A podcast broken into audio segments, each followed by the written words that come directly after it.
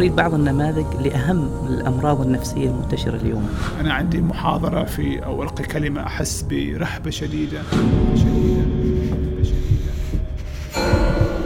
تعرق ازدياد دقات القلب توتر غير طبيعي. مسألة التحول الجنسي نعم. طبعا ظاهرة عالمية بشكل كبير ظهرت في الآونة الأخيرة. لماذا يقدم الشخص إلى تحويل جنسه إلى جنس آخر؟ يعتبر مرض نفسي ليش ما في شيء عضوي لا يعاني من أي اضطرابات آه، مثل ما نقول جسدية قد تفسر ما يوجد. ونجي إلى عيادي يعني في نعم. مجتمعنا العماني أيضا توجد حالات نعم. أو رغبات لتحويل الجنس نعم نعم. تحويل الجنس السلام عليكم ورحمة الله. الحمد لله والصلاة والسلام على رسول الله وعلى آله وصحبه ومن والاه. أهلا وسهلا بكم أعزائي المشاهدين والمستمعين في لقاء متجدد من لقاءات منصة برزة ما هو الطب السلوكي؟ وما هي أهم مسببات الأمراض النفسية الشائعة؟ وكيف نحافظ على الصحة النفسية للمسنين؟ وهل التحول الجنسي له علاقة بالأمراض النفسية؟ كل هذه الأشياء وغيرها نناقشها اليوم بعون الله مع الدكتور حمد بن ناصر السناوي. حياك الله دكتور. الله يحييك أخي عدنان سعداء جدا بوجودك اليوم معنا. بارك الله إن شاء الله. تعالى تكون جلسة مثرية وتفيد المشاهدين بإذن, بإذن الله.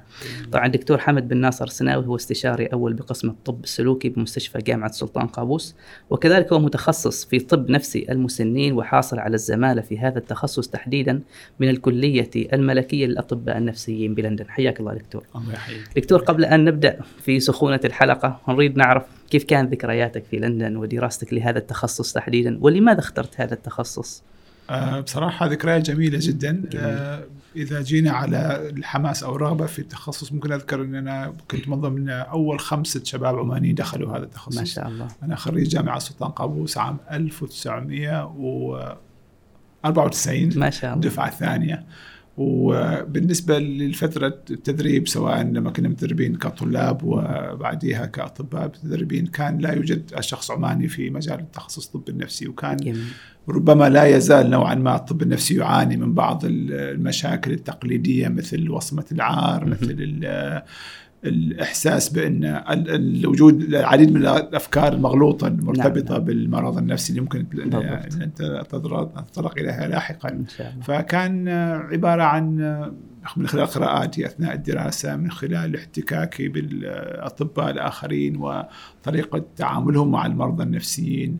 وحبيت أن أنا أبدأ شيء جديد أخدم الشعب جميل. وربما واحد يطور نفسه أيضا في نفس في نفس الفترة وتحولت مباشرة إلى الطب النفسي نعم. وتخصصت كذلك في طب المسنين نعم نعم. لماذا هذا التخصص دقيق بالذات؟ نعم هو طريقة أو مشوار التخصص في الطب النفسي طبعا بعد سبع سنوات في كلية الطب نعم. اللي ندرس فيها مثلنا مثل زملائنا يعني أحد باقي الزملاء اللي دخل جراحة اللي دخل طبيب أعصاب اللي دخل التخصص آه، طب نساء ولادة فإحنا ندرس طب عام وبعد سن بعد تخرج من كلية الطب توجد سنة الامتياز اللي الشخص يعني يبدأ يكون طبيب تحت التدريب أيوه وبعدها كل واحد يختار آه، برنامج تدريبي معين وكل برنامج تدريبي يوجد تخصص فرعي أو تخصص دقيق. فأنا درست الطب النفسي العام وبعدين تخصصت في مجال طب نفس المسنين أيضا كان مجال جديد نسبيا لقد نكون إحنا حاليا ثلاثة آه، استشاريين عمانيين في هذا الله. التخصص آه، والفكرة أيضا التركيز على قطاع كبار السن بمعنى أن ال- الحين العالم يشيخ. ربما الأعمار بيد الله سبحانه وتعالى طبعا. هذا لا اعتراض عليه ولكن الدراسات تشير أن تطور الخدمات الصحية الخدمات الاجتماعية صار الناس يعيشوا فترة أطول التقدم العمر هذا تظهر مع بعض الأمراض المختصة ب- بالكبر مثل أمراض الشيخوخة الاكتئاب الخرف الزهايمر والأنواع المختلفة جميل فهذا لوحده عالم يعني طريقة التعامل مع المريض عندما يصل إلى مرحلة كبر في السن كيف نحفظ للمريض آه، أو الشخص اللي يتقدم بالعمر كرامته كيف نخليه يستمر يعيش في يعطي ويبذل ويحس باحت- باحترام ويحس بأنه جزء مهم من المجتمع أيضا صحيح لأن الآن نلاحظ الكثير من البيوت يعيش فيها هذا المسن مثل الغريب نعم لا نعم. يلتفت إليه لا يوجد تعامل معه. ويوجد أشخاص كثيرين يعيشوا العزله حتى قبل كوفيد وال- والاحترازات والبقاء في المنزل ناس كثيرين صار تغير جذري في آه، هيكل الأسرة العمانية. زمان نتكلم عن الأسرة الممتدة تحصل الأب والأم والجد والعم والأخ. لو ما كانوا في نفس البيت يكونوا على الأقل جيران. ففي نوع دائما حد يدخل ويطلع. فالحين الحياة التمدن أصبحت ال ال ال الأسرة الصغيرة مثلا الزوجين الأولاد وعندهم كب- كبير السن. الزوجين قد يكون في معظم الحالات يشتغلوا باثنينهم الأطفال يروحوا المدارس كبير السن يبقى معظم فترة النهار لوحده. نعم. فما في اللي يعطي ال- الونس اللي يعطي حتى من الناحيه العلميه الاستثارة الذهنية. أيوه. يعني مع مرور الوقت شخص حتى تواصله مع الآخرين يقل مهارات الحياة تقل يعني. وأيضا في فكرة ان من باب البر بكبار السن نحن لا نجعلهم يقوموا ببعض الوظائف أيوة اليومية. نعم. فتحس إن الشخص حتى لو ما زال قادر. توجد عاملة منزل تقوم بكل شيء.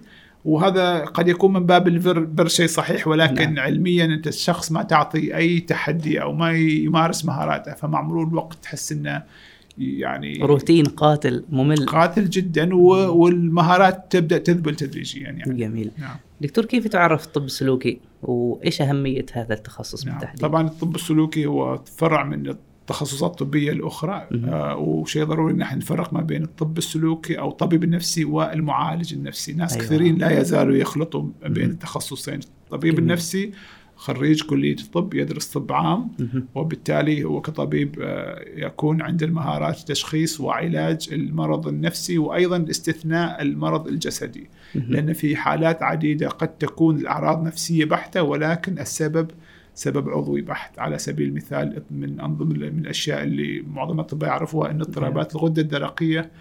إثناء إذا كانت نشاط الغدة كثير يكون الشخص متوتر أيوه يكون عنده جحوظ في العينين يكون عنده صعوبة في التركيز يكون عنده قلق يكون. عنده تقلبات في المزاج يكون عنده. نعم. مشكلة في النوم هذه قد تظهر كأعراض سلوكية بحتة ولكن أحيانا الأعراض السلوكية هي تكون الطاغيه، الأعراض الجسدية لا تكون طاغية، وبالتالي عن طريق التشخيص الدقيق عمل فحوصات مخبرية نكتشف إن هذا الشخص عنده زيادة في هرمون الغدة الدرقية، نعالج المشكلة يعني نتخلص من الأعراض السلوكية المصاحبة، فهذا. مثال كمرض جسدي بحت يظهر على شكل صورة نفسية. وأحيانا ربما العكس دكتور يعني بالفعل. مرض آه، عضوي لكن سببه نفسي مثل. سمعت عن القولون العصبي مثلا بالفعل بالفعل أمراض عديدة قد تكون ال- ال- الشيء أو الظاهر منها أعراض عضوية ولكن السبب نفسي بحت أيوه وفي بعض الحالات قد تكون يمكن لأن المجتمع يتقبل المريض اللي عنده أعراض عضوية وبالتالي الألم النفسي يتم تحويله إلى ألم جسدي سبحان ال- الشاهد إن الأطباء آه، يكونوا أو الأطباء العموم يكونوا مهتمين أكثر مهم. يعني نادرا لما تروح آه، عند الطبيب يسالك كيف مزاجك اليوم كيف تحس أيوه وحتى إحنا لما دخلنا المزاج في في الم- المجال هذا في مم. البداية كان الناس يعني يستغربوا إيش ليش تجي تسألني عن مزاجي؟ ليش تسألني إذا أنا أحس بالفرح؟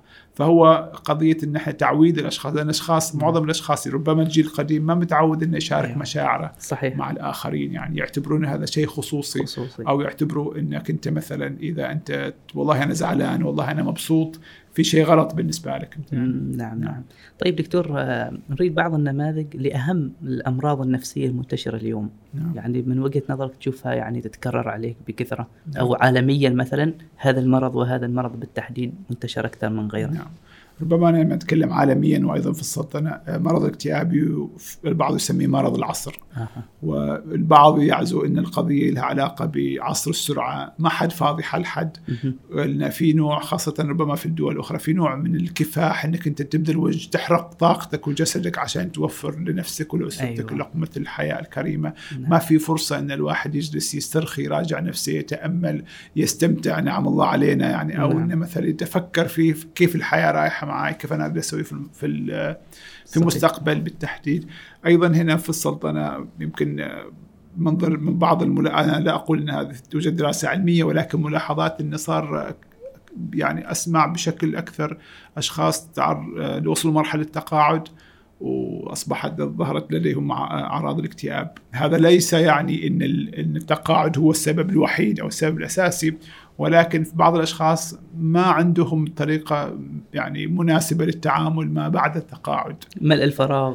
ملء الفراغ؟ فقدان الصحبة. لأن إحنا بالنسبة لنا أيوة. الجيل اللي يعمل الأصدقاء أو زملاء العمل يكونوا هم الأصدقاء. أيوة. نطلع نتمشى سوا نتعشى تجمعنا طلعات مع بعض. يصبحوا كمثل الأسرة الممتدة. صحيح. والواحد لما يطلع من الوظيفة يعني حتى لو حاول الطرفين يبقى في نهاية الأمر إنه تصبح بعد فترة إن الح- شيء غريب إنك كل شوية تروح تنط. تزورهم يعني صحيح الشيء الآخر إن نمط الحياة وعدم التفرغ إن الواحد يرتب وقته إنه. يمارس هوا- هواياته من البداية أو إنه يستثمر في صداقات خارج مجال العمل يخلي يحصل على علاقاته الاجتماعية مع العمل ونقطة أساسية أيضا قضية إن العمل بالنسبة لي أنا ليس مجرد أكل عيش ولكن في جزء وجاهة خاصة في بعض المناصب. أيوه. أنت إذا أنت مدير مثلا الناس يجوا يعني يتوددوا لك ي- يعزموك لك منصب كبير. فأول ما بتطلع ما تطلع من هذاك المنصب هذه الامتيازات كلها تسحب منك. تصبح شخص من عامة الناس.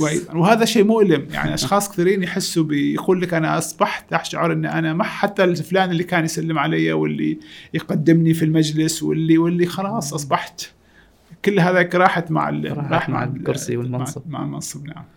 دكتور يقال إذا عرف السبب بطل العقب نعم. آه نريد نعرف كذلك ما هي مسببات الأمراض النفسية؟ نعم. وهل لها ارتباط أحيانا بالجوانب الوراثية مثلا؟ نعم. طبعا سؤال وجيه جدا. نحن لما نتكلم عن الأمراض النفسية الاضطرابات النفسية بشكل عام. من ضمن ال- المحا... ال- الأفكار السائدة قديما هي قضية موازنة ما بين الجينات وبين التربية. ويمكن التحدي يكمن في إن الشخص اللي نحن نتربى مع الأشخاص اللي جيناتنا من جيناتهم. يعني الواحد ال- نعم.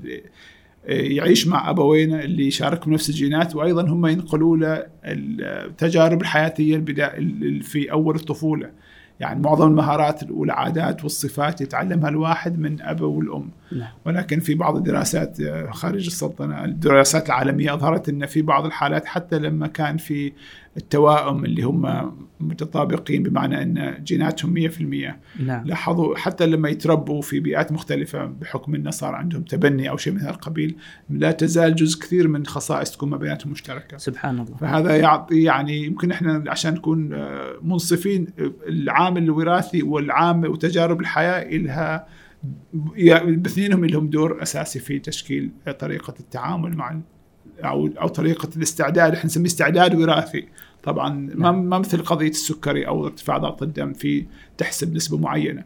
ولكن ما نحن نذكر الشخص لديه استعداد وراثي أيوه. لأنه يصاب بمرض معين وأيضا تجارب الحياة قد تؤدي إن هذه تعطيه دافعية إنه هو حماية من الإصابة بالمرض أو قد تكون تفعل ال- ال- ال- العامل الوراثي وتظهر الأعراض. يعني. جميل. دكتور بالنسبة لمرحلة العلاج نعم. يعني هل يكتفى فقط أن المريض يزوركم تجلسوا معه تعطوه محفزات نفسية؟ نعم. أو إن الأمر كذلك يتعدى هذه المرحلة إلى اعطاء مثلا عقاقير طبية نعم. أدوية معينة؟ نعم.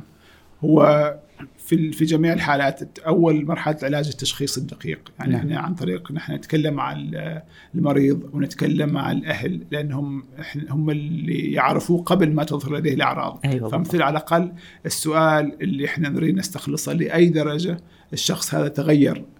يعني من ضمن الأشياء اللي تح يعني إذا جينا نتساءل إيش اللي يخلي شخص يذهب إلى طبيب نفسي سواء هو يشعر إنه يعاني من شيء معين أو إن اداءه الوظيفي أو الاكاديمي بدأ يتأثر بسبب الأعراض التي لديه أو إن الآخرين من حوله بدأوا يحسوا بنوع من الإزعاج من تصرفاته في بعض. الحالات مر- المرض النفسي قد يكون يسبب آه، إزعاج الآخرين قد يكون الشخص هذا عنيف قد يكون الشخص هذا آه، كثير يعني الشكوى قد يكون آه، مثلا يطلع من المنزل يجد صعوبة أنه يرجع قد يقوم أيوة. بأعمال خطرة وتعرض الآخرين للخطر فكل هذه العوامل لها دور في قضية الحضور إلى العيادة النفسية. نعم. طبعا معظم في بعض معظم الحالات الأشخاص يأتوا طواعية بأنفسهم ولكن في بعض الحالات الشخص ما عنده تمييز ربما في بعض أنواع المرض العقلي. أيوه. لما يكون الشخص عنده أوهام عنده خيالات يحس إنه في مؤامرة ضده أو إنه يحس إنه هو عنده قدرات خارقة أو إنه هو مميز على الآخرين آه، سلوكياته قد تضع في خطر قد تضع الآخرين في خطر وبالتالي هم يحضروا إلى المستشفى أحيانا ضد ضد رغبته يعني. فالتشخيص جزء أساسي من من الحصول إلى تعريف لطبيعه المشكلة وبالتالي وصف العلاج، العلاج يعتمد على طبيعة الأعراض، درجة خطورتها ودرجة تأثيرها على حياة الشخص. نعم. في بعض الحالات إذا الشخص عنده قلق إذا عنده مثلا من ضمن الحالات من ضمن الحالات اللي جالس أشوفها أكثر يمكن في العيادة الخاصة أكثر شيء حالات ما يسمى بالقلق الاجتماعي أو الرهاب اجتماعي. الاجتماعي. يعني مثلا إذا أنا عندي محاضرة في أو ألقي كلمة أحس برهبة شديدة آه، تعرق آه، زيادة دقات القلب آه، أيوة. توتر غير طبيعي آه، برودة في الجسم آه، في بعض المراحل قد تصل لي أنا أفقد النطق. وهذا يعني نوع من أنواع القلق آه، يكون مرتبط بمواقف اللي أنا أكون فيها مثل ما تقول تحت الضوء. نعم نعم. سواء كان اجتماع سواء كنت أنا ألقي كلمة سواء حتى في بعض ال- آه، مرة كان عندي مريض يعني من بسبب منصبة إنه هو يروح آه، يرعى مناسبات معينة وبالتالي أيوة. كل مرة تجي له الدعوة يحاول يعني يتفاداها. بسبب إنه عنده رهاب اجتماعي. رهاب. اجتماعي ويحس إنه حتى في بعض الأشخاص اللي بشرتهم فاتحة تحس إنه فجأة يصبح الوجه أحمر وهذا يسبب ال- المزيد من القلق. واللي يحصل عادة إن الشخص يبالغ في تقدير ال ال الأعراض اللي عنده، يعني يحس إن الآخرين بينتبهوا إنه مرتبك، نعم. إنه هو بيحرج نفسه. الجميع يسلط الضوء عليه ف- مثلا. نعم. وحتى في بعض الأشخاص حتى لما تيجي مسألة الصلاة لما يصلي بجماعة من, نعم. من لما يؤم الناس لما تحس إنه الناس. عنده رهبة خاصة في الصلوات اللي هي الصلوات الجهرية. بينما صلاة الظهر صلاة العصر أموره طيبة يعني. ولكن تلاوة يعني الجهرية نعم يعني. تلاوة الجهرية. فحتى في بعض الحالات يقول لك أنا صرت أتعمد أروح متأخر على أساس ما يخلوني أنا الإمام. سبحان الله. أو أنتقل إلى مسجد ثاني ما يعرفوني يعني. وهكذا. أيضا قضية ال- المناسبات الاجتماعية إذا في عزاء إذا في ملكة إذا في أي تجمع يفضل إنه ما هو يروح في البداية ويقول السلام عليكم لأن يحس إن رجفة في الصوت هذا ممكن تحرجه فممكن يروح مع شخص آخر. أيوه. ويمكن من آه، مواقف طريفة أحد الشباب كان مصاب بالرهاب الاجتماعي وكان الملكة عنده ملكة يعني هو راح يمتلك الأسبوع القادم نعم. فجاي في حالة رعب شديد و... مسكين. فالحمد لله يعني تعامل مع الموقف قلنا على الأقل جيب لنا شوية حلوى من الملكة يعني. الحمد لله. نعم نعم. يعني دكتور هل هذه لها يعني كيف نوصف هذه المشكلة؟ وكيف ممكن الناس شيء تعالج؟ لأن كثيرين مثلا عرفوا المشكلة الآن. نعم. يقولوا كيف نعالجها؟ كيف نعم. نتخلص من كل هذه الأشياء؟ طبعا ال- ال- السلوك الاجتماعي أو الخل... ال- الرهاب الاجتماعي أحيانا له علاقة بنمط التربية. مم. تجد إن في بعض الأشخاص خجولين في بعض الأشخاص طبيعة تربيتهم ما ما فيها اللي هي التعود على ال- مجالس. المجالس مع الآخرين. وتنشا ينشأ عندهم نوع من الثقة بالنفس تكون شوية ليست على ما يرام يعني. مهتزة. ما نقول منعد منعدمة ولكن قد تكون مهتزة. أيضا قضيه ذلك قضية التعود ال- من الصغر التدريب على مثلا تحس الأشخاص اللي متعودين يتكلموا في يتكلموا في إذاعة الإذاعة مدرسية. مثلا. تكون عندهم مسألة الانطلاق هذه أكثر. ثقة بالنفس تكون مواجهة الجمهور تكون عندهم. نعم. أيضا الأشخاص اللي يلتزموا يكون عندهم شوية حساسية مفرطة. واجد يحطوا أهمية لآراء الآخرين. أيوه. فأنا أحس إن أنا رأيي في نفسي أو ثقتي بنفسي دائما تحت يعني تعتمد على مصادر خارجية. أنا أيوة. أخاف فلان وش يقيمني. فهذه أيضا من ضمن العوامل اللي تخلي الأشخاص إنه يكونوا أكثر وربما الطريف في الموضوع إن آه، لما جات جائحه كوفيد 19 أيوه وصارت الدراسة أونلاين شباب كثيرين انبسطوا فالحين صارت تظهر حالات في بعض الشباب يجد صعوبه في التأقلم العودة إلى نمط الحياة القديمة أيوة. يعني نعم. نعم. طيب دكتور آه، لو ركزنا الآن على مجتمعاتنا العربية نعم ربما يعني الغرب سبقونا بمراحل نعم. في هذه المجالات نعم. وأصبح حتى من يصاب بهذه الأمراض يعرف وين يتوجه نعم لكن بالنسبة لمجتمعاتنا العربية هل توجد هناك أفكار مغلوطة فيما يتعلق بالصحة النفسية والأمراض النفسية نعم. وغيرها نعم طبعا اللستة طويلة بالنسبة للأفكار المغلوطة ربما أهمها قضية فكرة أن المؤمن لا يصاب بالمرض النفسي. أيوه هذه وهذه مهمة. للأسف شديد مهمة ومنتشرة كثير. يعني حتى أذكر في آه، من من عدة سنوات حضرت آه، خطبة الجمعة فكان الموضوع متركز على هذه الفكرة. وللأسف الشديد هذا هذا المنطق يجعل المريض النفسي يعاني زيادة. نعم. لأنه يشعر أنه هو المرض أصبح عقاب من الله سبحانه وتعالى أنه هو مقصر. أيوة. رغم أن التفسير العلمي المرض النفسي مثل مثل المرض الجسدي يعني يسرف في جلد الذات حتى أيوه بالفعل وهذا يحس أنه أيضا يتساءل ليش أنا الله ما يحبني يعني عذرا.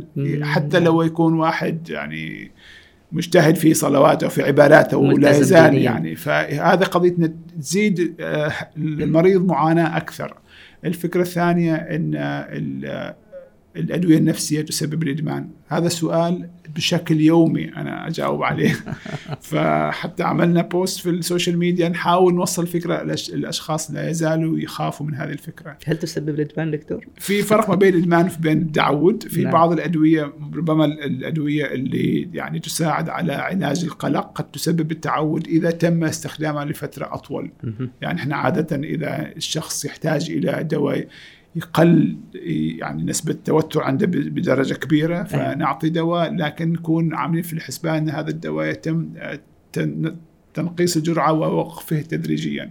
مشكلنا في بعض الأشخاص يطلع من عندك يروح مع طبيب آخر. في بعض الأطباء يعني يكون شوية عندهم فاتحين المجال في كت- كتابة هذا النوع من الأدوية أكثر من الآخرين. فتصبح أن الشخص يبدأ يتعود. وأحيانا التعود يكون تعود نفسي وليس تعود جسدي. بمعنى أن الشخص حط في باله أن أنا خلاص ما راح أنام إلا بهذه الحبة. أيوه. فهذه القناعة هي المشكلة يعني. حتى لو تبدل له تعطيه حبة مشابهة من دواء آخر هو ما راح ينتبه إذا ما تخبره طبعا.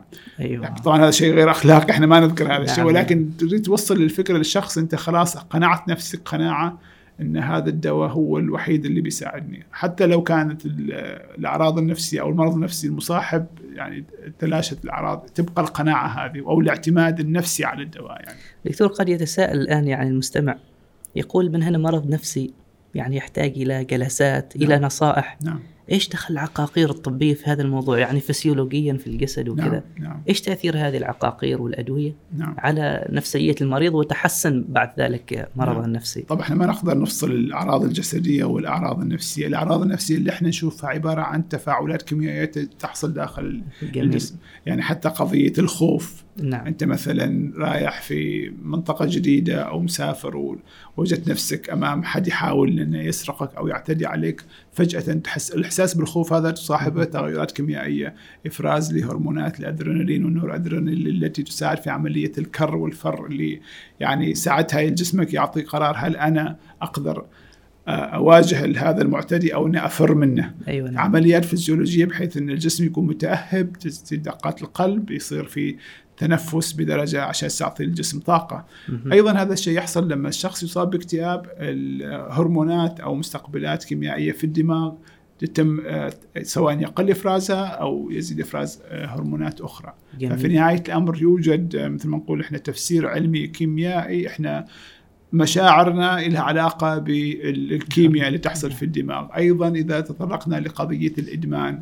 آه، ليش واحد أشخاص معينين يقوموا برياضات؟ خطرة على سبيل المثال لأن هذا الجهد يعطي زيادة في إفراز هرمون الدوبامين هرمون الدوبامين مرتبط بالدافعية بالنشاط بالإحساس بالسعادة. هو من ضمن ما يسمى بهرمونات السعادة. جميل. آه، ليش الأشخاص معينين يلجأوا إلى استخدام المخدرات أو الكحوليات في دراسات تشير إن في بعض هذول الأشخاص أصلا يعانوا من مرض نفسي. وهم يحاولوا يعالجوا نفسهم عن طريق استخدام هذه المواد ولكن للأسف الشديد تعطيهم ارتياح مؤقت ويصبحوا عبيدا لهذه المادة يعني يعني. كأنهم يحاولوا فقط الهروب من الواقع نعم. بشكل مؤقت يخرج من كالمستجير من الرمضاء إلى النار يعني. بالنار نعم نعم دكتور آه، بالنسبة لنظرتك للمجتمع العماني نعم ما مدى تقبله لعلاج الأمراض النفسية نعم. وهل هو أساسا مقبل على العيادات النفسية هو علشان نكون واقعيين في تحسن ملحوظ في. مدى ال- الإقبال على على المستش- المتخصصين في هذا المجال طبعا آه، الوعي الا جزء أساسي خاصة الحين مع توفر السوشيال ميديا قنوات زيادة المصادر إن الشخص ممكن يعرف طبيعة الأعراض اللي عنده ويعرف تفسيرها. سابقا معظم الأشخاص كانوا يلجؤوا إلى المعالج الشعبي أو أيوه. اللي يستخدم الرقية أو ما يسمى بال يمكن هو ما ما في مصطلح واضح لمختلف ال- التخصصات هذا. أو المعالج الشعبي يمكن يعني يشملهم جميعا يعني نعم. سواء علاج بالقرآن سواء علاج بالرقية أو علاج روحاني أخرى. أو بالأعشاب. نعم أو بالأحجاب أيوه وتدريجيا أو ما زال هذاك إحنا نجي معظم الأشخاص اللي يجوا عندنا العياده يكونوا مروا بهذا مثل ما تقول أول مرحلة. مراحل علاج. ربما بسبب ضغط ال- الكبار في الأسرة بحيث انه أيوة. يقول لك والله هذا مس والله هذا حسد وهذا جن. نعم. خلينا نحن نروح مع الشيخ الفلاني. الطريف في الموضوع انه في بعض الحالات المعالج يقول للمريض أنت فيك مرض نفسي. هذا مرض مستشفى هذا بعدين مرض. يتجمل فيه على ما يخبره أيوة. بالطريق الصحيح ويمكن من القصص طريفة أن واحد قال أنت تحتاج لك أشعة دماغية مقطعية أشعة مقطعية للدماغ يعني. إن شاء الله. نعم. ولذلك في من بعض المشاريع ربما في دول الخليج أحد زملاء كان تبنى فكرة أننا تثقيف وتوعية المعالج الشعبي بحيث أنه يكون مثل ما نقول فرصة أخرى أو من مجال آخر للأشخاص اللي رافضين العلاج ال- العلاج النفسي التخصصي نعم. طبعا هذه فكرة شوية آه، واجهت الكثير من من الانتقادات ربما لأن قبل ما أنت تستقطب أشخاص يعملوا معك لازم يكون عندك system لتقييمهم. يعني أنت طبيب تعرف أن الطبيب هذا يوكل يحصل هذا المنصب. بعد ما يجتاز دورات ويتخرج ياخذ كورسات معينة.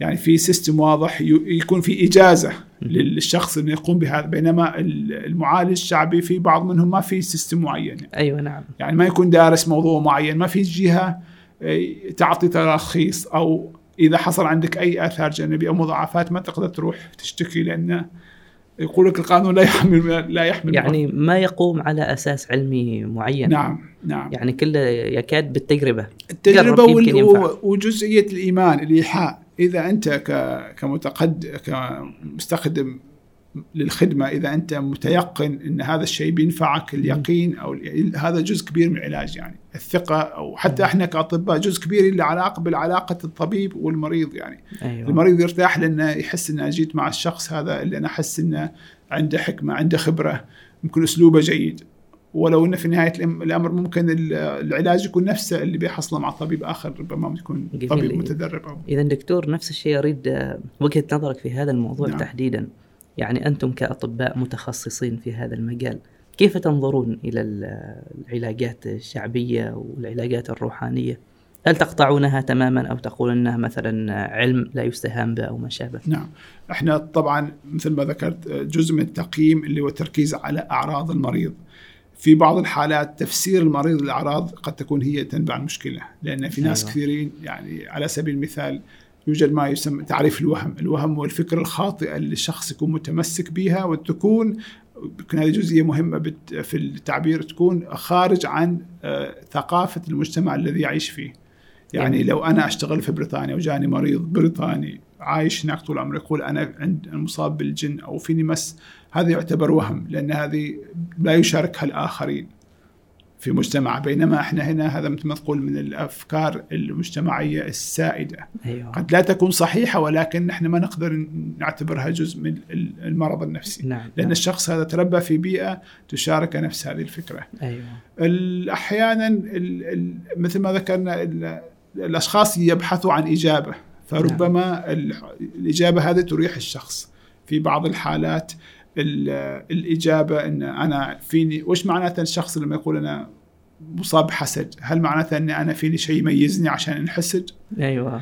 أو ليش بالتحديد يعني؟ الشيء الآخر إنه يعطيني يخلي جانب مسؤولية. نعم مثلا في بعض الحالات يشعر بالارتياح النفسي اني بالفعل- خلاص عرفت بالفعل. السبب وخلاص حتى لو كان هذا السبب غلط يعني أو مثلا. أحيانا حتى الطلاب مثلا لما تكون درجات متدنية يقول أنا محسود خلاص اذا أنا في أو المدرس ما يحبني أنا خلاص سوي نعم سويت اللي علي نعم. وترى الباقي. على الحسد فهذه الأشياء يعني مثل ما تقول آه، قد يساء استخدامها وتعميمها الشيء الآخر إن نحن كعاملين في القطاع الصحي أحيانا المريض آه، سواء في بداية علاجه أو في النص الأهل يقولوا إحنا خلاص فقدنا الأمل نريد.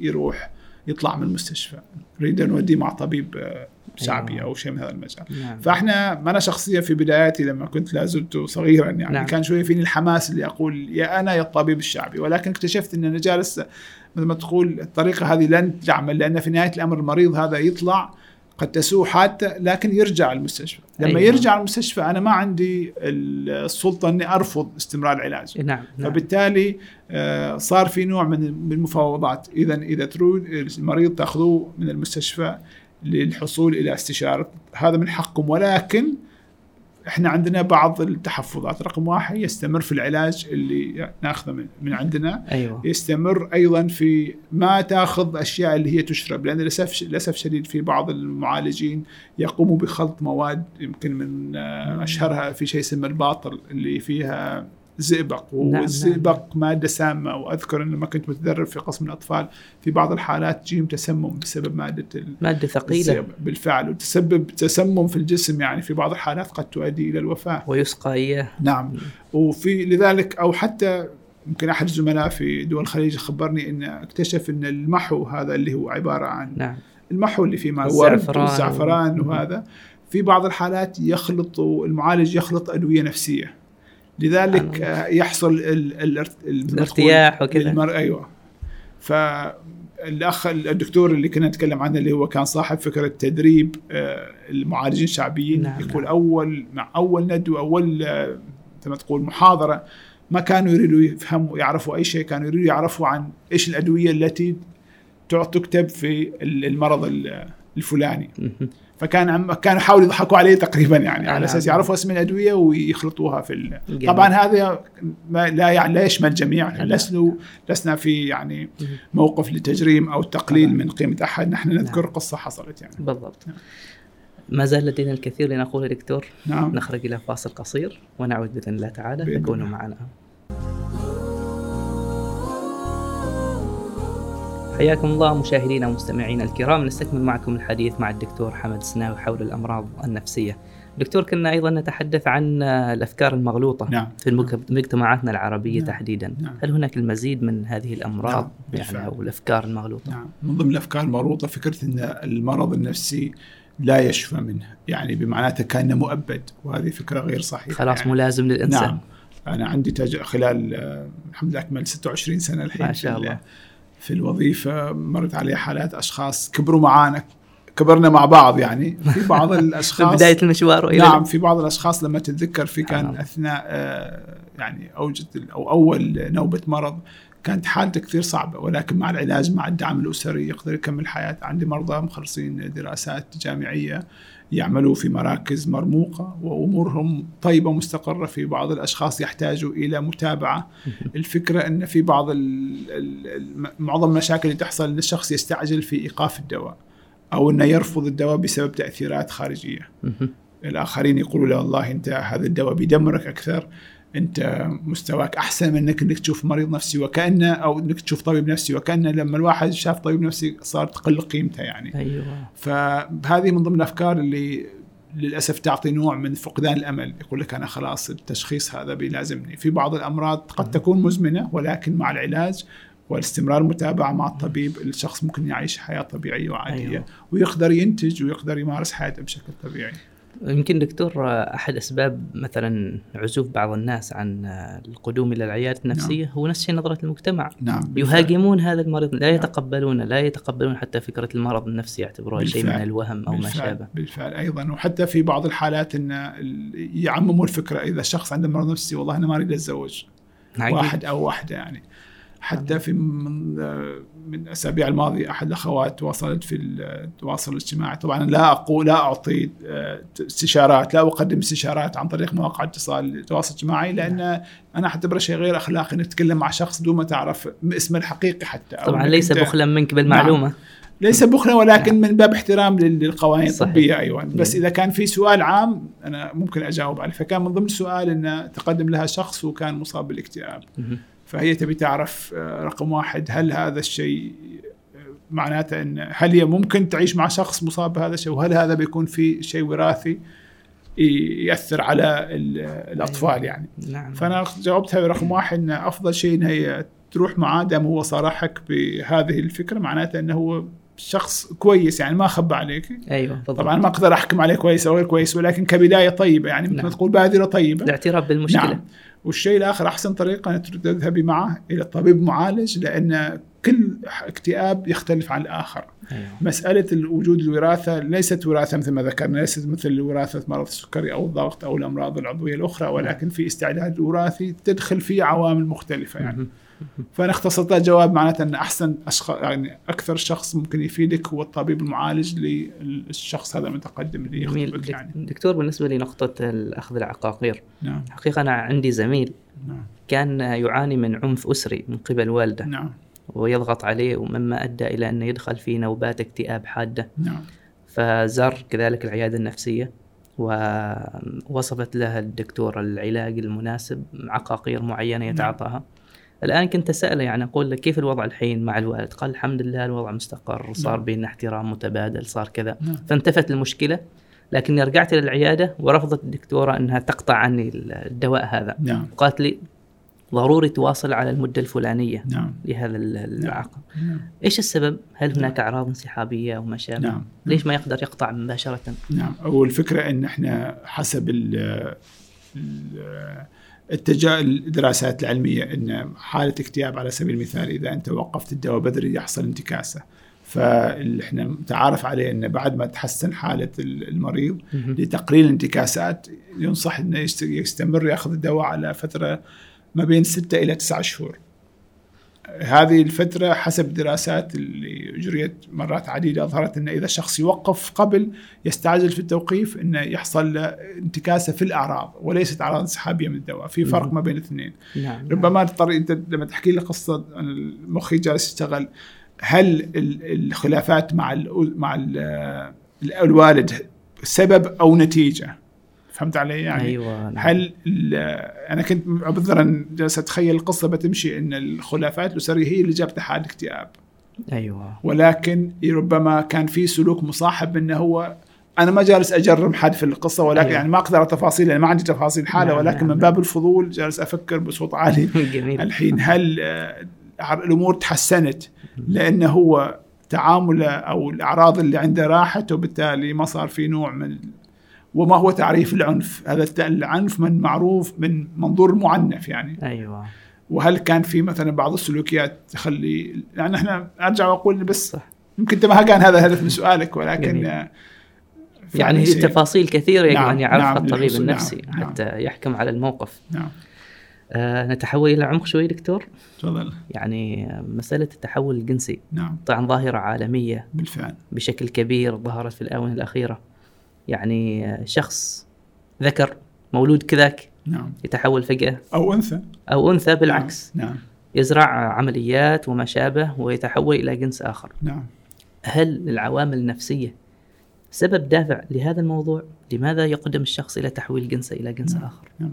طبعا فكرة لماذا لا تزال تحت الدراسة؟ يعني لا توجد إلى الآن تفس- تفسيرات أو نظريات واضحة تعطي بالتحديد لأن مثل ما تفضلت التعريف أو ما يسمى بالتحول الجنسي في أنه أكثر من نوع طبعا في بعض الأشخاص يكون عندهم آه، الأعضاء التناسلية مختلطة هذا لا يندرج تحت مظلة ال- هذا ما يعرف باللغة العربية الخنثى بحيث نعم. الشخص يكون عنده آه، مزدوج الجنسية. مزدوجة وبالتالي في النهاية العملية تحدد أنه هو يعني يبقى على جنس واحد. هذا خلق من هذا خلق من العالمين الله سبحانه وتعالى وهذه حتى الفتوى مختلفة تماما. نعم. بالنسبة للتحول الجنسي الأشخاص اللي هم مثل ما ذكرت مكتملي الأنوثة مكتملي الذكورة. يعتبر مرض نفسي ليش؟ لأنه ما في شيء عضوي لدى حتى من فترة تق... آه، عملية تقييم يكون التأكد أن الشخص هذا لا يعاني من أي اضطرابات آه، مثل ما نقول جسدية آه، قد تفسر ما يوجد. فالأصل في الشيء قد يكون شخص مكتمل الذكورة يعني وصل سن البلوغ ولكن كأن المخ يتبر يتمرد على الجسد ومن ضمن المصطلح الأشخاص يقولوا أحس أني أنا في الجسد الغلط في بعض الحالات ال- قد يكون التربية لها دور كبير في الموضوع. من ضمن الحالات اللي مر علي يعني البنت تكون آه، شوية ما أقول لك مسترجلة ولكن تحب تعمل بعض الأعمال المنزلية في البيت تلبس أيوة. ملابس بحكم أنهم كلهم بنات ونوعا ما هذه. تعيش دور الولد والأهل قد يشجعوا هذا الشيء يعني. مهم. حتى من بعض المواقف أحد البنات أهلها معطينها اسم ولد. رغم إن هي بنت فمثلا إذا اخترب شيء في البيت مسمينها خالد. خالد بيصلح الليت خالد بيغير ال- اللمبة. فهي عاشت الدور يعني. قد لا يكون هذا السبب الوحيد ولكن التشجيع هذا يخلي ال- الأهل يتغاضوا عن بعض السلوكيات. يبذر مثلاً. بذرة يعني هذا الموضوع. نعم. أو حتى لو شيء موجود في في داخل الشخص آه، البيئة تسهل يعني. تبدأ قصة الشعر تبدأ قضية الملابس إلى إلى أن تكبر الفكرة. طبعا ما ليس هذا هو الشيء الوحيد ولكن من ضمن الأشياء التي تسهل إن الشخص يعيش الدور هذه. في بعض مرت علي كم حالة تقريبا آه، بنات ياتوا إلى العيادة رغبة في معرفة ال- ما هي ال- اللي هي الخطوات لتغيير الجنس يعني. يعني دكتور تقول يجيوا إلى العيادة يعني في نعم. مجتمعنا العماني نعم. أيضا توجد حالات نعم. أو رغبات لتحويل الجنس؟ نعم نعم. وهل حصلت عمليات في هذا المجال؟ نعم يمكن من بعض ال- ال- الحالات المشهورة تم الكتابة عنها في في. الصحف سابقا. يعني امرأة مكتملة الأنوثة تحولت إلى ذكر و- والحين تطالب بالحصول على جواز بالجنس الجديد. طبعا من ضمن التحديات هذه حتى ال- الشباب الصغار اللي يجوا ياخذوا الاستشارة يريدوا يعرفوا يعني هل أنا في نهاية الأمر هذا اللي بيس- بيتم الاعتراف به؟ لأن تصبح نوع من الصعوبة. الشخص ما يقدر يسافر.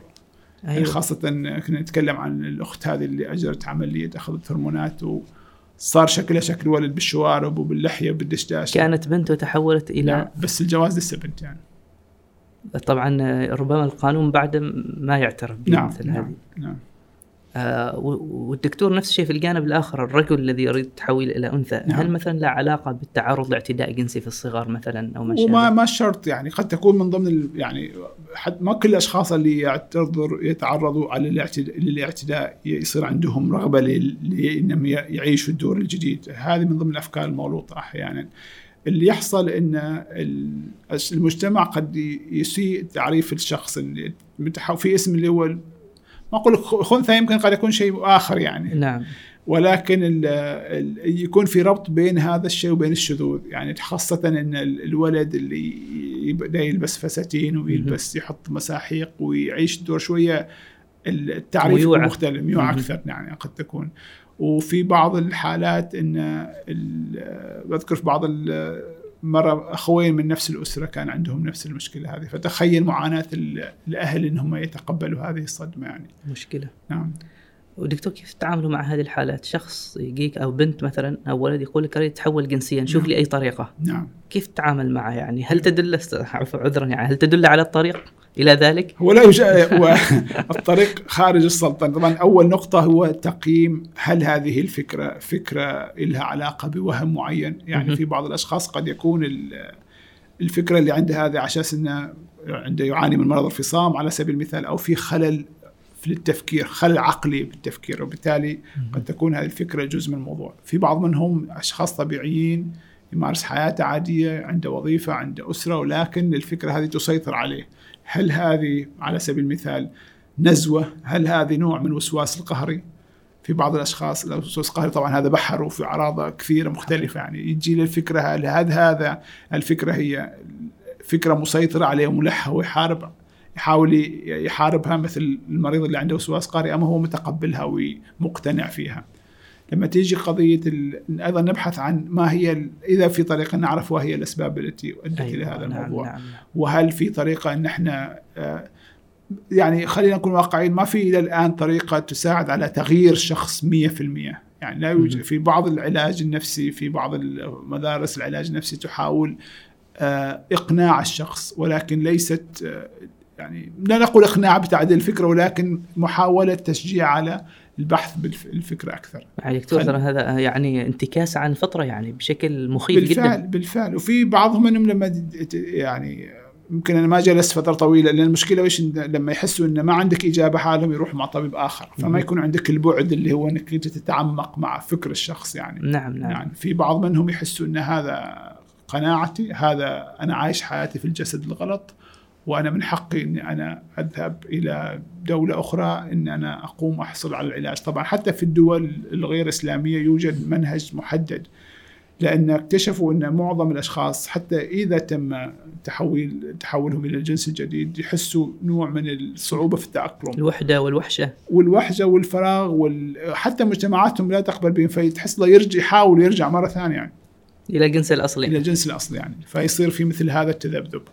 طبعا في بعض الحالات إن ضريبة التحول إن الأهل يرفضوا هذا الشخص يحسوا إنه هو يفقد كل امتيازاته كل الدعم اللي كان يحصله من الأهل فمن ضمن الشروط اللي على سبيل المثال اثناء دراستي في بريطانيا كان. إن الشخص لازم يعيش سنتين يخضع للعلاج الهرموني. ميزة العلاج الهرموني إنك أنت لما توقف الهرمونات الشخص ممكن يرجع كما كان يعني. يعني ما- الهرمونات مثلا الذكورية تزيدها نعم، نعم. أو تزيد الانوثيه نعم بهذه نعم الطريقة. أيوه. وفي نفس الشيء يعيش بالاسم الجديد يأخذ اسم جديد يلبس الجسم الجديد. يعني إذا كانت بنت تلبس شداشة أو كمة وملابس الرجاليه الذكوريه وتاخذ لها اسم ولد وت... كان كأنها تجربة يعني. هل بتتقبل المجتمع بيتقبلها. هل بيكون في نوع من ال... كانوا يعملوا محاكاة سيميوليشن نعم بالضبط. محاكاة. بدون ما يكون فيه اللي هي نقطة اللا عوده طبعا لما تحصل عملية جراحية يصبح من الصعب جدا العوده إلى شيء طبعا دكتور ربما عند الغرب يعني الرأي السياسي يدعم هذا التوجه أو ما شابه. خاصة هذه الأيام يعني لهم من الحركات القوية اللي يعني اللي لها ثقلها في المجتمع. وللأسف الشديد إحنا لازم نكون حذرين لأي درجة آه، اللي جالس يحصل الحين نحن نمتص أفكار الغرب عن طريق ال social media أو التأثير. طبعا هذا كمثال في أمراض نفسية أخرى آه، قد تكون شائعة أكثر لدى الغرب مثل آه، مرض ال- ال anorexia أو اضطرابات التغذية. مهم. لما يكون الشخص عنده وهم بأنه هو سمين رغم أنه هو ضعيف وبالتالي يبالغ في ممارسة الرياضة والتقليل من الأكل. يعني جيت كان عندنا مريضة تاكل تفاحة واحدة فقط في اليوم. وبعد التفاحة هذه لازم تمارس الرياضة على أساس أن عندها آه، هدف وزنها ما يزيد من إلى فوق معدل معين مصيبة هذه وفي بعض للأسف الشديد أكثر من حالة توفوا بسبب المجاعة لا إله إلا يعني الله. أذكر كانت مريضة دخلت الإنعاش كانت جلد على عظم يعني مع أنها في ساعة من أمرها وأهلها ما. شاء الله مريحين عليها ويعني ناس مقتدرين بس الغريب في الموضوع إن الشخص يفقد القدرة على الأكل يفقد الرغبة في الطعام تدريجيا وحتى المحاولات الم- العديدة اللي هي إرغام الشخص على الأكل سواء عن طريق الأنبوب التغذيه أو عن طريق العلاج النفسي المكثف للأسف الشديد إحنا لا زلنا يعني نفتقر إلى متخصصين في بعض الحالات يعني. عدد الأخصائيين النفسيين اللي هم المتمرسين قليل جدا في السلطنة. نعم نعم. نعم. دكتور مرض التوحد عند الأطفال هل يعتبر مرض نفسي كذلك؟ هو اعراض أعراض نفسية ولكن يعتبر نحن نسميها أمراض تطورية بمعنى أن الطفل أها. ينولد ب... بال بهذه المرض بهذا بهذه الحالة والانعكاس تنعكس على طريقة تعامله مع المجتمع بشكل عام. ولكن أيضا الحين المصطلح طيف التوحد وليس لأن في بعض الأشخاص يقدروا يعيشوا حياتهم بطريقة طبيعية.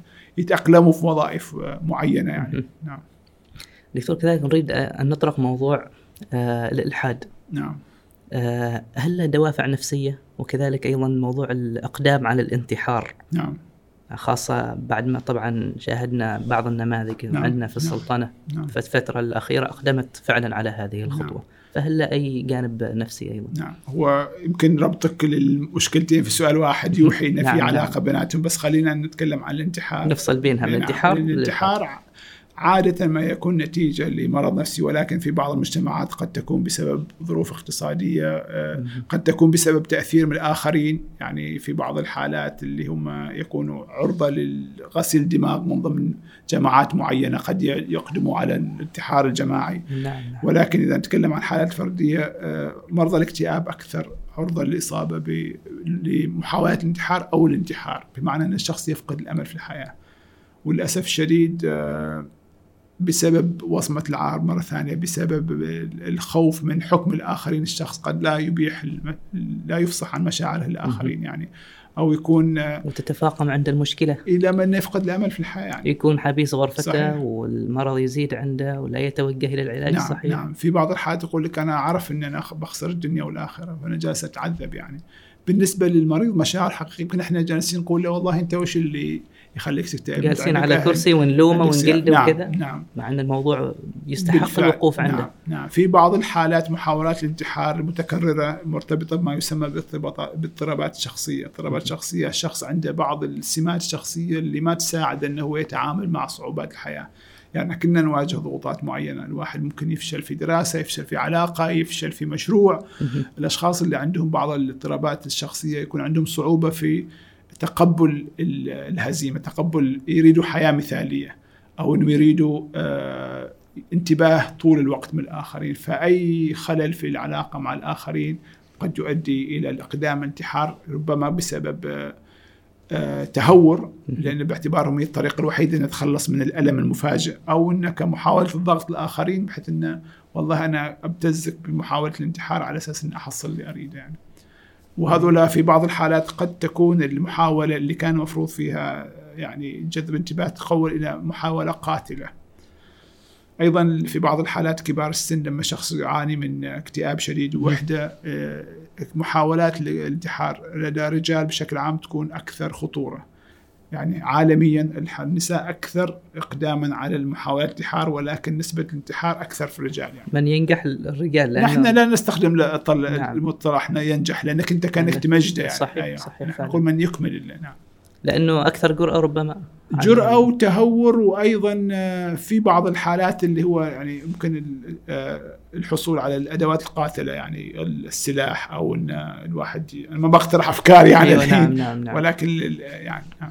الغريب إنه عرفنا مثلا عندهم مثلا ضغوطات اقتصادية أو ما شابه. يعني قرتهم إلى هذا لكن من يعيش في نعيم نعم في أسرة محافظة نعم ونفس الشيء كل سبل الراحة متاحة عنده نعم. انه يقدم على هذه الخطوة الخطيرة نعم. يعني إحنا لذلك نذكر إن الامراض النفسيه والاكتئاب مثلا يكون في أكثر من عوامل قد تكون لها علاقة بمعاناة الشخص أو أحيانا الأسرة لا تقدم نحن ما نريد نلقي اللوم على أي أحد ولكن الدعم الأسري أو طبيعة العلاقات الأسرية قد تكون لا تكون يعني بالطريقة اللي هو الشخص يحس يعني قد تكون الأسرة تسوي اللي تقدر عليه ولكن المتقدم أو الشخص المريض يحس إنه يحتاج أكثر منه دكتور وشخص أيضا نشأ في بيئة محافظة دينيا نعم. ويصلي ويصوم نشأه آه، آباءه نعم. على كل هذه القيم ثم بعد ذلك يتمرد على هذا الدين نعم. يعتبره تخلف ورجعيه ويبدأ كذلك بالتملص منه شيئا فشيئا نعم. هل له علاقة بالأمراض النفسية كذلك أو بالدوافع النفسية معينة نعم. أنا شخصيا لم أدرس الإلحاد ك ك أو لم أبحث في الأبحاث الدوافع النفسية ولكن لا نستطيع الجزم لأن كذا كأنك أنت آه، تتجنى على المرضى النفسيين نعم. وفي للأسف الشديد ظاهرة إذا أنا أختلف معك أو أنت حشاك يعني أو أي أيوة. شخص آخر يقوم بفعل أنا احسه والله أحس والله هذا شخص هذا عنده مرض نفسي. أيوه بالضبط. على أي أساس أنت؟ نعم. وللأسف الشديد حتى ما بين المتعلمين هذا المصطلح تصبح كانها شتيمة يعني. نعم. أنت أنت أنت معقد أنت عندك مرض نفسي فنحن لا يجب محاولة شحن يعني. نعم. أو إنك أنت القضاء أو تهميش الطرف الآخر أول نعم. ما تعطيه اللقب هذا. طب عندك أشخاص آخرين عندهم مرض نفسي وأشخاص ناجحين وش ذنبهم؟ تحطهم في نفس مثل ما تقول بالضبط البوكس. فبالتالي نحتاج إلى آه، ممكن التعمق في الموضوع. هل هو نوع من الانسلاخ عن القيم مثلا؟ هل هو. داخل فكرة إني أنا أنبهر بالفكر الغربي أو الترويج؟ يعني الحين أنا ما أريد مثل ما أيوة. تقول أرجع وأتأكد على ال social media لها نعم. فوائدها ويمكن قد يكون من النفاق إن إحنا نتكلم عن ال social media ونستخدم هذه المنصة الآن صحيح. ولكن لازم نكون حذرين في قضية تصدير الأفكار نعم. الخارجية أصبح الحين يعني العالم قرية صغيرة حتى في بعض في بعض الأحيان ذكرنا قضية الأنوركسيا واضطرابات الغذاء أيوة. والأشخاص اللي هم يصروا يكون عندهم نقص في مرة كان عندنا مريضة عندها مجموعة فيسبوك اللي هم كل ال كل ال اللي عندهم نفس المرض فحاطين مع بعضهم بعض رقم وزن معين. يعني على انت إذا زدتي زاد وزنك تعتبري خاينة. انت راح نطلعك فيصير نوع من التنمر الإلكتروني. وهذه بالنسبة للمراهقين في بعض المراهقين العالم الافتراضي بالنسبة لهم بديل مثالي يعني. قد يكون الشخص عايش لوحده ما في علاقات اجتماعية فبالتالي أنت ما تعرف يتعامل مع من. نعم حتى نعم. لما نتكلم عن الأشخاص اللي هم يدمنوا الألعاب الفيديو الالعاب مختلف أنواعها يعني أيوه. قد تشجع على القتل والعنف في بعض الحالات يكون يلعب مع شخص من دولة أخرى. فبالتالي آه، في أحد الحالات أحد الشباب كان يلعب ثمان ساعات متواصلة. ثمان ساعات. ولما جات أخته على أساس تنادي الغداء والأب فصل النت طلع واعتدى عليها بالضرب فبالتالي تجد إن وش اللي خلى الشخص يصل لهذه المرحلة؟ صحيح. هل الأهل لهم دور في الموضوع طبعا على أساس نكون واقعيين كيف وصلنا لهذه المرحلة يعني؟ هل نعم في نعم. إن الحين ال- إحنا صايرين واجد نطبطب هل الحزم أصبح نوع يندرج تحت قائمة الاعتداء أو ال- العنف الأسري هل أنت الطفل اللي جالس أمام الكمبيوتر بالساعات هل هذا أنت تعرف وش جالس يحصل معه هل أنت صادق مع نفسك لما تقول والله أنا أثق فيه طب صحيح. هو خاصة مرحلة الشباب والمراهقة يكون الشخص عرضة ل التقبل. بالنسبة له إحنا زمان نتكلم عن شلة المدرسة ويروح أيوة. مع شباب مشاغبين ولا شباب بيدخنوا الحين أصبحت الشلة هذه كل ال كل من كل كل الأشخاص. اللي في ال- في العالم الافتراضي نعم جميل جميل نعم. طيب دكتور نعود باذن الله تعالى بعد فاصل أخير فاصل أخير أعزائي المشاهدين والمستمعين فكونوا معنا حياكم الله مشاهدينا الكرام واهلا وسهلا بكم نعود مرة أخرى لاستكمال الحديث حول الأمراض النفسية مع الدكتور حمد بن ناصر السناوي. دكتور آه، طبعا تتخصصت في الطب النفسي كذلك للمسنين نعم. خصوصا.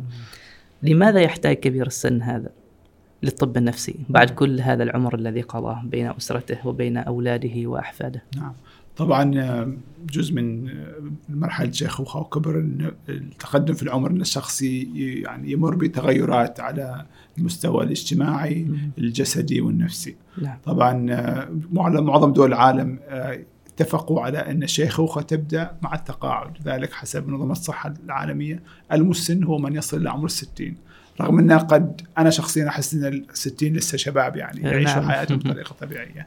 في بعض الدول الأوروبية على سبيل المثال الشيخوخة تبدأ على 65 فهو من باب إن تنظيمي إجراء تنظيمي أصبح إن يربطوها بمرحلة التقاعد. ويمكن هذا يعني تفسير إن مرحلة التقاعد صاحبها التغيرات الاجتماعية الشخص ذكرنا إحنا سابقا إنه أيوة. يترك الوظيفة أو يترك ال- الاستقلال الاقتصادي يصبح قد في بعض الحالات قد يعتمد على أولاده على أساس إنه تنقلب الصورة لما كان هو. يصرف عليهم الحين هم صاروا يساهموا في يصير عنده نوع تقديم من الدعم. الفراغ نعم. الفراغ ال- مو راح محاسبة النفس أنا وش سويت في حياتي يعني أنا حياة اللي قضيتها في في الوظيفة. هل أنا خلقت نفسي شخصية مستقلة أم أنا أعرف بوظيفتي يعني؟ هل يوجد شخص آخر مستقل أم أنا؟ وش بيحصل لما أنا أصبح بدون اللقب الفلاني يعني؟ أيوه. في بعض الحالات التغيرات النفسية تأتي لها قضية الشعور بالعزلة الشعور بالأصدقاء خاصة مع الواحد لما يوصل 60 70 سنة يبدأوا يتوفوا. أيوه. ففي بعض المرضى يقول لك أنا جالس أنتظر دوري متى يوصل؟ في بعض الحالات أيضا الاختلاف وجهات النظر يقول لك والله فلان شايب آه والله فلان صار تفكيره شوية غير فصير نوع من كثر الخلافات ما بين الأجيال صراع الأجيال يعني يمكن نعم. يظهر بشكل أكثر يعني فهذه العوامل قد تؤدي إلى أيضا بالإضافة للعوامل الجسدية أن مع تقدم العمر الشخص يكون أكثر عرضة للاصابه ببعض الأمراض مثل. ارتفاع ضغط الدم، السكري، هذه الأمراض قد تكون مسببات لأمراض أخرى مثل مرض الزهايمر أمراض الخرف المختلفة. إحنا ما نحب نستخدم كلمة خرف لأنها شوية فيها نوع من تقليل من قيمة الشخص نعم. ولكنها من المسميات الدارجه يعني. بالضبط. فالاسم العلمي اللي هي الاضطرابات الإدراكية. فمن باب التسهيل إحنا نقول الزهايمر والأشياء الأمراض اللي هي تشبه الزهايمر يعني. يعني الزهايمر ما هو الخرف دكتور؟ هو نوع من أنواع الخرف. إحنا نشبهها مثل شجرة. الزهايمر الخرف شجرة الزهايمر أحد فروعها في فروع أخرى اللي هو الباركنسونز أو ال- اللي هو الخرف الناتج بعد السكتات الدماغية أو ما يسمى أجسام لوي وهكذا يعني بس طيب هو الزهايمر يشكل حوالي 70 أو 80%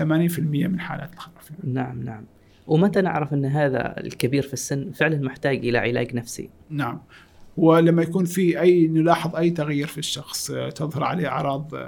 جديدة على سبيل المثال يكون يفضل العزلة بدل ما كان اجتماعي يحب يطلع. طبعا إذا جينا إلى المجتمع العماني أو التقليدي الشخص يروح المسجد المسجد ما ليس مجرد مجال مكان للصلاة نعم. ولكن أيضا يعطي بعد أو إيقاع اجتماعي. روحانية أيضا واجتماعية. أيضا والإيقاع بالآخر. لذلك إحنا لاحظنا ناس كثير تأثروا لما حصلت الجائحه وصار بالضبط. خاصة في البدايات كان اللي عمرهم فوق ال 65 ما كانوا يقدروا. فصارت نوع من العزلة.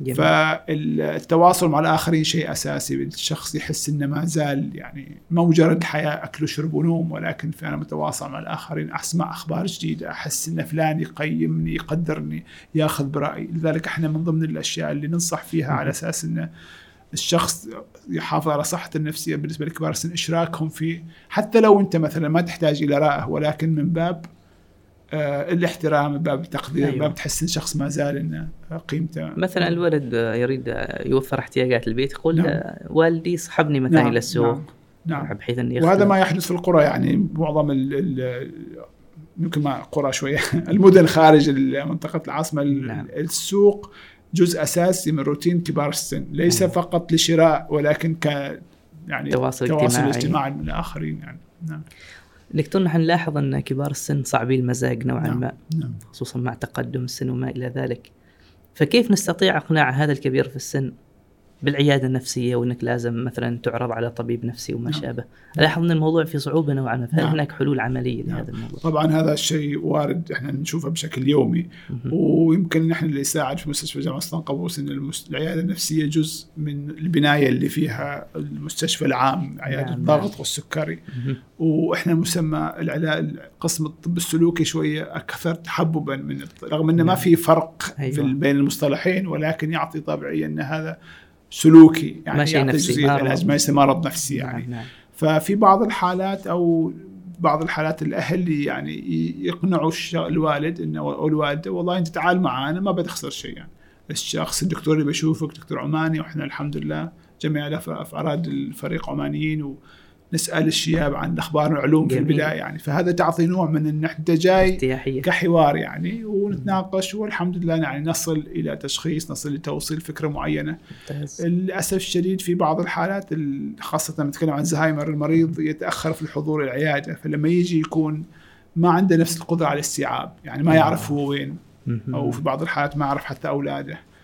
أو ربما لأن صار في نوع من عدم الانتباه لوجود الأعراض في البداية. في بعض الحالات الأهل يحسوا انه والله الوالد ينسى هذا جزء طبيعي من الشيخوخة رغم أن نحن نوصل فكره أن النسيان ليس جزء النسيان بعد مرحلة معينة يعني أو أن الزهايمر أكثر مجرد نسيان. يعني شخص يكون عنده صعوبة في استخدام اللغة صعوبة في التعرف على المكان يخلط ما بين الص- الصلوات عدد الركعة اتجاه الص- ال- القبلة. ي- يفقد القدرة على ممارسة الأشياء اليومية الاستحمام تغيير الملابس نعم. آه، تناول الطعام. سبحان الله يعود كالطفل يعني. بالفعل بالفعل. سبحان الله. طيب دكتور نحن نعرف إن معظم العقاقير الطبية والأدوية يعني لها آثار جانبية. نعم. آه كذلك أيضا العقاقير المستخدمة في الطب النفسي هل لها أيضا هذه الآثار الجانبية؟ نعم. وهل ممكن أن يكون لها تأثير أكبر على المسنين تحديدا؟ نعم. الآثار الجانبية موجودة في لدى جميع الأدوية حتى البنادول إن الناس يأخذوا نعم. يعني من السوبر ماركت إلى آثار جانبية. الأصل في الشيء هو المعرفة آه، ما هي الأعراض وكيف أنا ممكن أن أنا أتعامل معها. نعم. بالنسبة لكبار السن من دراسات تشير أن المريض لما يكون فوق عمر الستين يأخذ نصف الجرعة اللي نحن نكتبها لل- للشباب لأن الجسم يمر بتغيرات فسيولوجية تجعله غير قادر على التخلص من الأدوية بالطريقة التقليدية.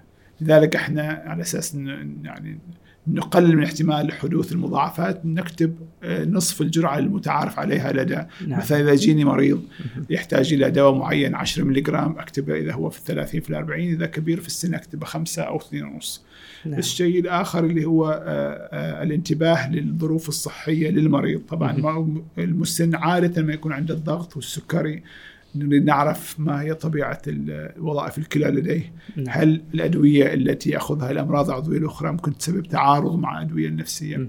لذلك جزء من الحوار أو جزء من التقييم نحن نعرف ليس فقط الأعراض الجسدية ولكن أيضا نعرف عن التفاصيل الاخرى عن المريض يعني وهي طبيعة حياته الاجتماعية، من يقوم برعايته، وش هو جدوله اليومي؟ لأن أحيانا خاصة في الحالات المتوسطة أو البسيطة كل اللي يحتاج ال- المريض إعادة النظر في تغيير نمط الحياة. لذلك إحنا ما يسمى بالعلاج السلوكي شيء كثير يعتمد على كيف أنا ممكن أغير سلوكي تجاه شيء معين يعني. نعم نعم كيف إني أنا مثلا إذا أنا أصبح عندي نوع من التوتر والقلق والنكد من الأخبار اللي اشوفها وأقرأها في الواتساب. عملية بسيطة جدا أنا أحاول إني أطلع من الجروبات اللي. أبتعد عن مصدر ال ال ال الأشياء اللي تجيب يعني. لك الإزعاج مثلا على سبيل المثال إذا عندي صعوبة مثلا أثناء النوم وناس كثيرين خاصة كبار السن أيوة. يعانوا من الأرق. نعم. وما هي المسببات؟ في أشياء قبل ما نكتب العقاقير اللي تساعد على النوم نظهر هل الشخص هذا يشرب منبهات؟ لأن خاصة مع التقدم في العمر في بعض الأشخاص يكون عندهم الحساسية تجاه الكافيين أكثر القهوة والشاي ممكن تسبب الأرق. هل الشخص هذا يعاني من مشكلة إنه يستيقظ بال منتصف الليل للتبول وبالتالي نحن نشجع إنه هو مثلا يقلل شرب الماء أو إنه إذا كان يشرب, أدوية مدرة للبول ممكن يغير وقتها نعم. هل الشخص هذا نظامه في الصباح كيف إذا في خمول طبعا مع تقدم العمر الحاجة إلى ساعات النوم تكون أقل أنا وانت نحتاج سبع ساعات ثمان نعم. ساعات كبار السن خمس ساعات كفاية نعم. في بعضهم يقول لك طب أنا متقاعد أنا متملل ليش أريد أنام طول الوقت نعم. والله أنت جسمك ما يسمح بهذا الشيء أيوه وجسمك لا يحتاج إلى هذه الساعات النوم نعم. نعم. لذلك من بعض ال- السلوكيات اللي تساعد من أجل نوم صحي إن الواحد يمارس الرياضة قبل الفترة المسائية على أساس إن الجسم يتعب ويصبح الحاجة إلى النوم شيء مثل ما تقول فطري وطبيعي. جميل. نعم. دكتور نفس الشيء ال- كثير من البيوت فيها ناس مسنين يعانون من الخرف نعم. زهايمر وغيرها. بماذا تنصح؟ الذي يتعامل مع المريض نعم. بهذه الأمراض نعم. من أبناء من أحفاد من غيره نعم.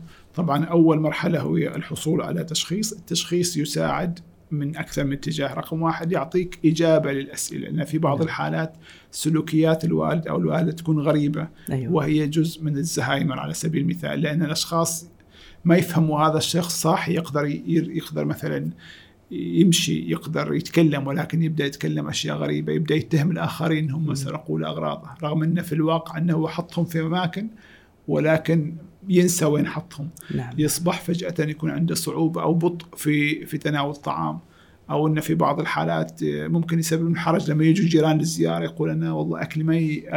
أهلي ما ي... أولادي ما يأكلوني أو ان إحنا هذا ما بيتنا يعني.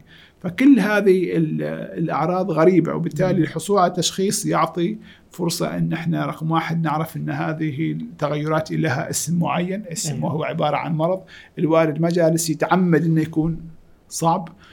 في بعض الحالات الأعراض قد تظهر انه يكون في الوالد يفرق ما بين ال... يكون عنده مثلا ولد فجأة يصبح الولد واحد هو المفضل والآخرين مسحوب عليهم يعني سبحان الله أو يكون العكس في شخص واحد يكرهه لدرجه أنه ممنوع يدخل أو يكون أفكار يعني غريبة جدا تجاه ال- ال- أحد الأبناء تكون عجيب. عداوة غير طبيعية وهذا يسبب ألم للجميع وتفكك في الأسرة يعني صحيح فبالتالي معرفة التشخيص فهم الأعراض مهم. وأيضا فهم طريقة التعامل معها. إحنا عادة ما يسمى مقدم الرعاية اللي هو سواء الزوج أو الزوجة أو أحد الابناء اللي هو الشخص اللي يقوم بتقديم رعاية لكبير السن يعني. أيوه. اللي نبي ننصح فيه إنه إذا في المراحل الأولى نحاول بقدر الإمكان نخلي الشخص يعتمد على نفسه على أساس ما يخسر المهارات. جميل. يعني في بعض الناس حتى الواحد لما يكون آه، يتأخر في كلمة معينة في نعم. بعض الحالات من أعراض إن الواحد يبدأ ينسى الكلمات اللي يريد يقولهم فاحنا. من باب يمكن البر نروح نكمل له العباره نعم. كان أنا أحاول أقرأ أفكارك وأكمل لك إياها.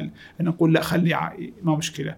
إذا يكرر سؤال لأن نسى أنه هو سألك هذا السؤال ما لازم تحرجه. حاول تجاوبه أيوة. وممكن تغير الموضوع. آه، حاول يكون روتين معين. أي تغير في حياة المسن اللي عنده زهايمر يسبب إرباك أكثر لأنه هو خارج إطار الروتين فحاول إنه يكون وقت معين للاستحمام للتغذية الخروج من المنزل. أيضا لا- إذا كان يحب يقرأ فشيء جميل إنه يستمر في القراءة لأن هذه تنشط خلايا المخ. جميل الشيء الآخر إن إحنا الخروج في نزهة شيء جميل ومفيد جدا يعني الهواء الطبيعي خاصة الحين أجواء حلوة صحيح فلفة بالسيارة الخروج إلى الحوش ياخذ هواء طبيعي بدل ما الجلسه بين أربع حيطان هاي نعم، تسبب نعم. مزيد من الكآبة والحزن وأيضا تدهور في الوظائف الإدراكية.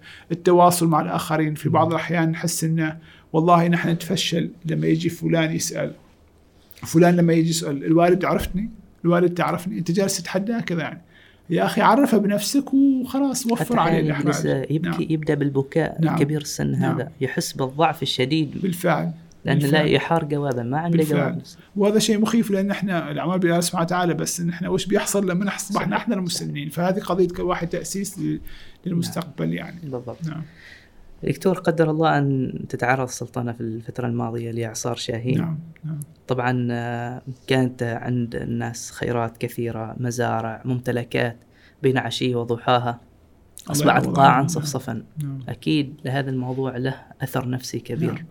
ما نصيحتك للناس المتأثرين؟ طبعا ال- الله يعوض الجميع ويحتسبوا هذا من عند الله سبحانه وتعالى أيضا محاولة إن الحياة أن تصبح تستمر وهذا الشيء الجميل إحنا لاحظنا نعم. خلال الأسابيع اللي بعد الأيام بعد الجائحة كان في تكاثف جميل جدا يعني صحيح تقريبا معظم المحافظات هبوا للمساعدة و والمساعدة ليس فقط من ناحية التكنيكية ولكن ال- الناحية النفسية أيضا. الواحد لما يحس أن الآخرين يقفوا معه هذا يعطيك نوع من الأمل يعني بالضبط. الدنيا لا تزال بخير. أيضا في بعض الأخوة الأخوة بارك الله فيهم كان عندهم تقول مبادرات توفير الدعم النفسي سواء للأشخاص عن طريق ال- الاتصال أو حتى تشخيص عيادة متنقلة إذا كان الأشخاص يريدوا ياخذوا استشارة نفسية ولكن أحيانا الأشخاص يقدروا إن أنت تجي تعمل معي وندرج سوا يعني الدعم النفسي يصبح جزء من الدعم ال- ال- المعنوي الدعم المادي أثناء إعادة تنظيف البيت أثناء تحسس للشخص إن إحنا ما زلنا معك والحمد لله حتى من ناحية التبرعات كان في نوع من صحيح. التعاون. جبر الخواطر جبر. الخواطر والإحساس إن إحنا أمة واحدة يعني. دكتور كذلك أيضا انتهينا نقدر نقول بحمد الله تعالى أن تجاوزنا مرحلة الشدة في كوفيد الحمد لله وطبعا خلف آثار نفسية كثيرة أيضا بالفعل. على الناس من نعم. اغلاقات متكررة من فقدان للوظائف فقدان. الأهل حتى يعني في والأهل، اشخاص. الأرواح. الله يرحمهم نعم أكيد أن له تأثير نفسي كبير كذلك على نعم. الناس نعم. أيضا ما, ما الكلمة التي توجهها لهؤلاء الناس؟ هو ال- الحمد لله بدات الأمور تتحسن وربما كانت الفترة هذيك درس إن الواحد يعيد يتأمل يتفكر في حياته يعني آه، أو انه آه، يعيد تنظيم حياته بطريقة أكثر صحيا يعني عدم ال- الإسراف في ال- في الملذات واتباع الهوى عدم ال- ال- الانجراف وراء آه، مروجين لل الافكار الغريبة ونظريات المؤامرة سواء أصل الفيروس وأصل وناس كثيرين مثل ما تقول خسروا أهلهم للأسف الشديد بسبب التعنت. بسبب إفساح المجال للاخبار الكاذبة وفي نعم. بعض الدول يعني نسبة الغير مطعمين صارت آه، كثيرة جدا لدرجة إنه صار في خطر الاخرين نعم. الشيء الآخر إن أهمية التكاثف الاجتماعي. للاسف الشديد في البداية كان في نوع من شبه العنصرية ضد الوافد أو ضد المجموعات معينة. بالضبط. ولكن سبحان الله أذكر لما أحد أبنائي أصيب بالكوفيد آه، يعني استغفر الله حتى أحد إخوانه قال عبارة يوم يفر المرء من أخيه. إحنا قفلنا عليه في غرفته وأصبح يا اللهم نعم. نفسي نفسي. فهذا موقف مؤلم. نعم. ولكن يعيد تف... إحنا نتكلم عن ايامها في البدايات كان مرض ما ما كان إلى مثلا ما في طريقة تتنبأ من اللي ممكن يتوفى. بالضبط. وحتى في بعض الحالات الشباب في مقتبل العمر آه، الله أخذ أمانته يعني. صحيح. فالواحد يعني يعيد حساباته من الأول. الدنيا ما مستاهلة إحنا أي ندخل. في صراعات وزعل وركض نعم. وراء رقمه الاخير والتنافس غير شريف والحسق والحقد وهذه الأشياء يعني. والحياة سبحان قصيرة الله، جدا قصيرة مما و- نتصور بالفعل بالفعل. ما في في نهاية الأمر ما ما ما شيء بيعمر بكل هذا. بالضبط. جزيل الشكر دكتور. يعني قرابة ساعة ما حسينا بالوقت. الحديث. معك ممتع جدا. الله فيك. الله يحفظك. وجزيل الشكر لكم أعزائي المستمعين والمشاهدين. ونسأل الله أن تكونوا قد استفدتم من هذا اللقاء ونلتقيكم بعون الله تعالى وتوفيقه في لقاءات متجددة من لقاءات منصة برزة تحت سقف واحد.